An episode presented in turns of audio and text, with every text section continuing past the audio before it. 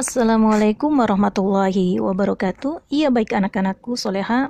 Ya sebelumnya kita uh, aturkan sholawat dulu ke uh, junjungan Nabi kita Sallallahu Alaihi Wasallam. Ya Allahumma salli wa sallim ala nabiyyina Muhammadin wa ala alihi wa sahbihi ajma'in. Ya asyhadu alla ilaha illallah wa asyhadu anna Muhammadan abduhu wa rasuluh amma ba'du.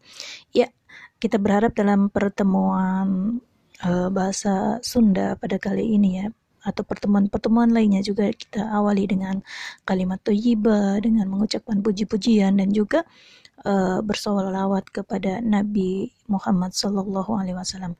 Ya anak-anakku kita uh, uh, mulai ya. Ini adalah contoh bacaan pantun untuk tugas bahasa Sunda di pertemuan kali ini ya.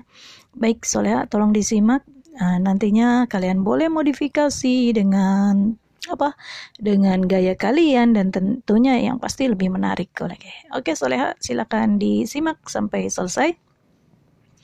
Jalan-jalan ke Tegal Lega beli sayur dan buah markisa jadi jadi orang jangan balaga di jauhan kubatur baru tahu rasa. Ya pantun kedua Ka pasar meser ragaji, ragajina tinggal dua. Boga budak pinter ngaji, nureus pasti kolotna.